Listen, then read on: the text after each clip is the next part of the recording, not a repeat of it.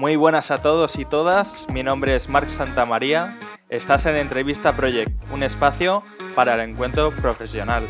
Hoy tenemos como invitado a Daniel Pellicer, así que por favor Dani, preséntate. Hola, buenas, yo soy Dani, eh, me conocen como Pelli, soy productor y eh, bueno, eh, fundador del proyecto Pelli Music y también estoy metido en, en un proyecto que se llama Tile City con bueno, un grupo de hip hop de aquí de Castellón. Ajá, muy bien. Bueno, pues Dani, ¿en qué consiste tu trabajo? Bueno, básicamente yo, eh, digamos que compongo y, y bueno, también eh, trabajo el, el audio. Eh, o sea, la mayoría de mi trabajo se consiste en hacer instrumentales de hip hop, principalmente porque es de lo que, lo que más, digamos, lo que más fácil hace que entre el dinero y eh, por otra parte, eh, también pues tengo mis proyectos personales y tengo mis, mis historias. Luego, eh, digamos que mi otra función es la de mezclar y masterizar temas, temas profesionales de, de, música para hacer que funcione, que, que, puedan funcionar en Spotify o en cualquier plataforma de, de la mejor forma posible y también dentro de los, de los parámetros establecidos. ¿no? Perfecto. Bueno, ¿cuál ha sido tu trayectoria? Pues a ver, yo he tenido pasión por la música desde siempre. Eh, desde que tenía cuatro o cinco añitos, yo estaba en casa de mi abuela y vi un, un, piano de pared acústico y bueno, básicamente me enamoré. Y desde entonces eh, les insistí mucho a mis padres para estudiar música, pobrecillos. y, y acabé en el conservatorio, desde prácticamente desde que tenía seis añitos. Y bueno, eh, hice los estudios elementales, hice los estudios profesionales y cuando yo llegué a los estudios profesionales decidí que, el conservatorio no era mi sitio. No estaba a gusto haciendo música clásica ni interpretando cosas que otros habían hecho. Tenía mucho más, o sea, me tiraba mucho más el hecho de hacer algo yo o de tocar algo improvisado o de hacer un sonido que no había escuchado en otro sitio.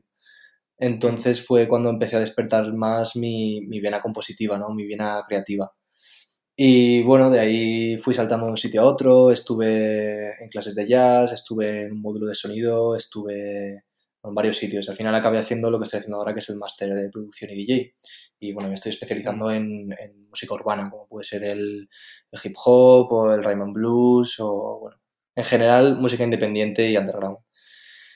Y hasta hoy, en el que pues tengo mis proyectos en marcha, tengo mi, mi, propia marca en marcha y la verdad es que echando la vista atrás ha sido un recorrido muy largo. Muy, muy largo. Muy bien, perfecto, tío. Y bueno, ya lo has comentado un poco, pero si quieres profundizar un poco más, eh, ¿por qué decidiste tomar ese camino? Pues decidí tocar, tomar este camino entre muchas cosas para demostrarme a mí mismo que no era imposible lo que yo quería, ¿sabes? Que no era imposible el vivir de la música, o sea, algo que como que se me había puesto muy, como un mantra que me habían repetido, ¿no? Desde que era muy pequeño, era como, tío, eso es muy difícil, es, es muy complicado, no, no lo, lo, puede conseguir todo el mundo, no es, no es algo que esté al alcance de tu mano, ¿no? Pero realmente no es así, al fin y al cabo es como cualquier otra carrera, ¿no? Tú tienes que dedicarle mucho tiempo, tienes que dedicarle muchas horas y profesionalizarte y al final, eh, pues el demostrarme a mí mismo que esto se puede hacer y que lo estoy haciendo, pues es una de las razones que, que, más me impulsan a seguir cada día. Y por otro lado, es que no puedo evitarlo. O sea, necesito expresar mi creatividad de alguna forma, si no reviento. claro, claro. Qué guay, qué guay. ¿Tienes alguna anécdota especial o algún logro que quieras recordar? Hmm, en cuanto a beatmaking, en cuanto a mezcla y mastering, alguna historia en el estudio. Lo que, lo, lo que tú quieras de, de tu ámbito. Hmm, lo a que, ver. Lo que se te venga. Es que hay alguna historia que, que creo que no, es, no, no, no, debería contarse abierta al público, pero, pero bueno, lo que así como anécdota o como crítica también un poco es el poco valor que se le da a los productores en el, en el, ámbito, en el ámbito del hip hop. En otros, en otros ámbitos sí que es verdad que estamos mejor valorados, pero en el ámbito del hip hop en concreto es como que se ha tomado mucho esto de, de que, de que es todo, todo lo que rodea a un cantante está hecho por él, ¿no? Y al fin y al cabo hay mucha, mucha gente detrás de un cantante, mucha gente detrás de Ajá. todos los proyectos que hace, ya sean canciones, ya sean videoclips, ya sea cualquier historia. Y, y, bueno, he tenido muchas historias en, en el estudio de, de, gente que viene en plan diciendo, ah, pero que te tengo que pagar. Y es como, tío, es mi trabajo, yeah. que tienes que pagarme porque esto que hago he empleado muchas horas en aprender a hacerlo y empleo muchas horas hoy en día en hacerlo también. Entonces, mm. no sé, tío, valora un poco el trabajo del de mío como, el, como, que el, como que valoras el de cualquier otra persona que, que se dedica a cualquier ámbito creativo, sí. como puede ser un, una persona que graba, ¿no? Un, un cameraman o un, o un filmmaker Ajá. que edita vídeos o cualquier sí. historia. Sí, sí, que falta cultura, vamos. Un poco, un poco. Aunque ahora, ahora con la cuarentena la verdad es que eh, se, ha, se, ha, se, ha, cambiado un poco la cosa. La, la, gente está como más, más abierta, está más con más ganas de colaborar sí, ¿no? y, de, y de... Sí, sí, sí. La verdad es que es algo que, que ha hecho mucho bien a la industria, el, la, la, cuarentena, dentro de todo lo malo, quiero decir, porque ahora mismo está todo parado, no hay conciertos, no hay, claro. no hay, Pero sí que es verdad que la gente se queda en casa, crea y empieza a pensar. Y dice, hostia, hago esto, si lo quiero compartir con la gente, hostia, esta otra persona lo está compartiendo también, vamos a ayudarle, vamos a apoyarnos unos a otros. Es, es, algo que siempre he buscado mucho en la industria y que no he encontrado. Y ahora, gracias a la cuarentena, me estoy dando cuenta de que la gente sí que quiere no, no, es, no, es, cuestión de, no sé, hay como una especie ahí de rifirrafe entre unos raperos y otros, o además que sí. va un poco con, la, con el género, ¿no? También esto. Guay, tío, perfecto. Oye, ¿y entonces disfrutas de tu trabajo? Entiendo. Muchísimo, muchísimo. Para mí, para mí los fines de semana empiezan el lunes. Qué guay. Oye, ¿y qué es lo mejor y qué es lo peor? Lo mejor y lo peor. Eh, a ver, lo mejor es eh, satisfacer una vocación, ¿no? Satisfacer el, ese deseo constante de crear algo nuevo y de estar siempre con proyectos nuevos y nuevos sonidos. Sí. Luego lo peor es que es todo un poco caótico. es todo muy caótico porque nunca acabas de saber dónde estás exactamente o, o en todos yeah. los proyectos que te acabas envolviendo, al final tienes que hacer una autogestión muy, muy grande y es bastante complicado. Ya, ya. Muy bien. Oye, si... ¿cómo te ves de aquí a cinco años? De aquí a cinco años. Uf, pues, sinceramente, espero, o sea, no, no, no, sabría decirte exactamente cómo me veo, porque o, hoy en ¿cómo día... te gustaría verte? Claro, yo, yo, yo, te iba a tirar un poco más por ahí. Pues la verdad es que me gustaría poder estar trabajando en mi propio estudio, eh, en, en, mi propia casa y poder tener esa libertad de movimiento, de poder estar en un sitio y otro y poder desarrollar proyectos en diferentes países. Eh, me gustaría también eh, tener mi propia, mi propia marca que estoy creando ahora y, y, que esa marca pues pueda funcionar bien y pueda ayudarme a financiar proyectos y a, y a mm. financiar pues todas estas idas de olla que me gustan a mí, ¿no? Ya no solo quedarme en el ámbito musical, sino también saltar a otros ámbitos, quién sabe cuáles. Y, claro, claro. y, un poco eso, la verdad, es un poco como mi meta, ¿no? Muy bien. Oye, eh, ¿estás satisfecho con lo que ingresas?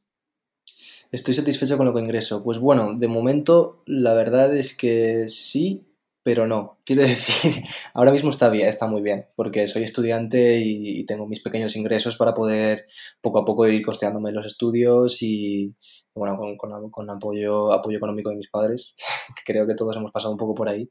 Sí.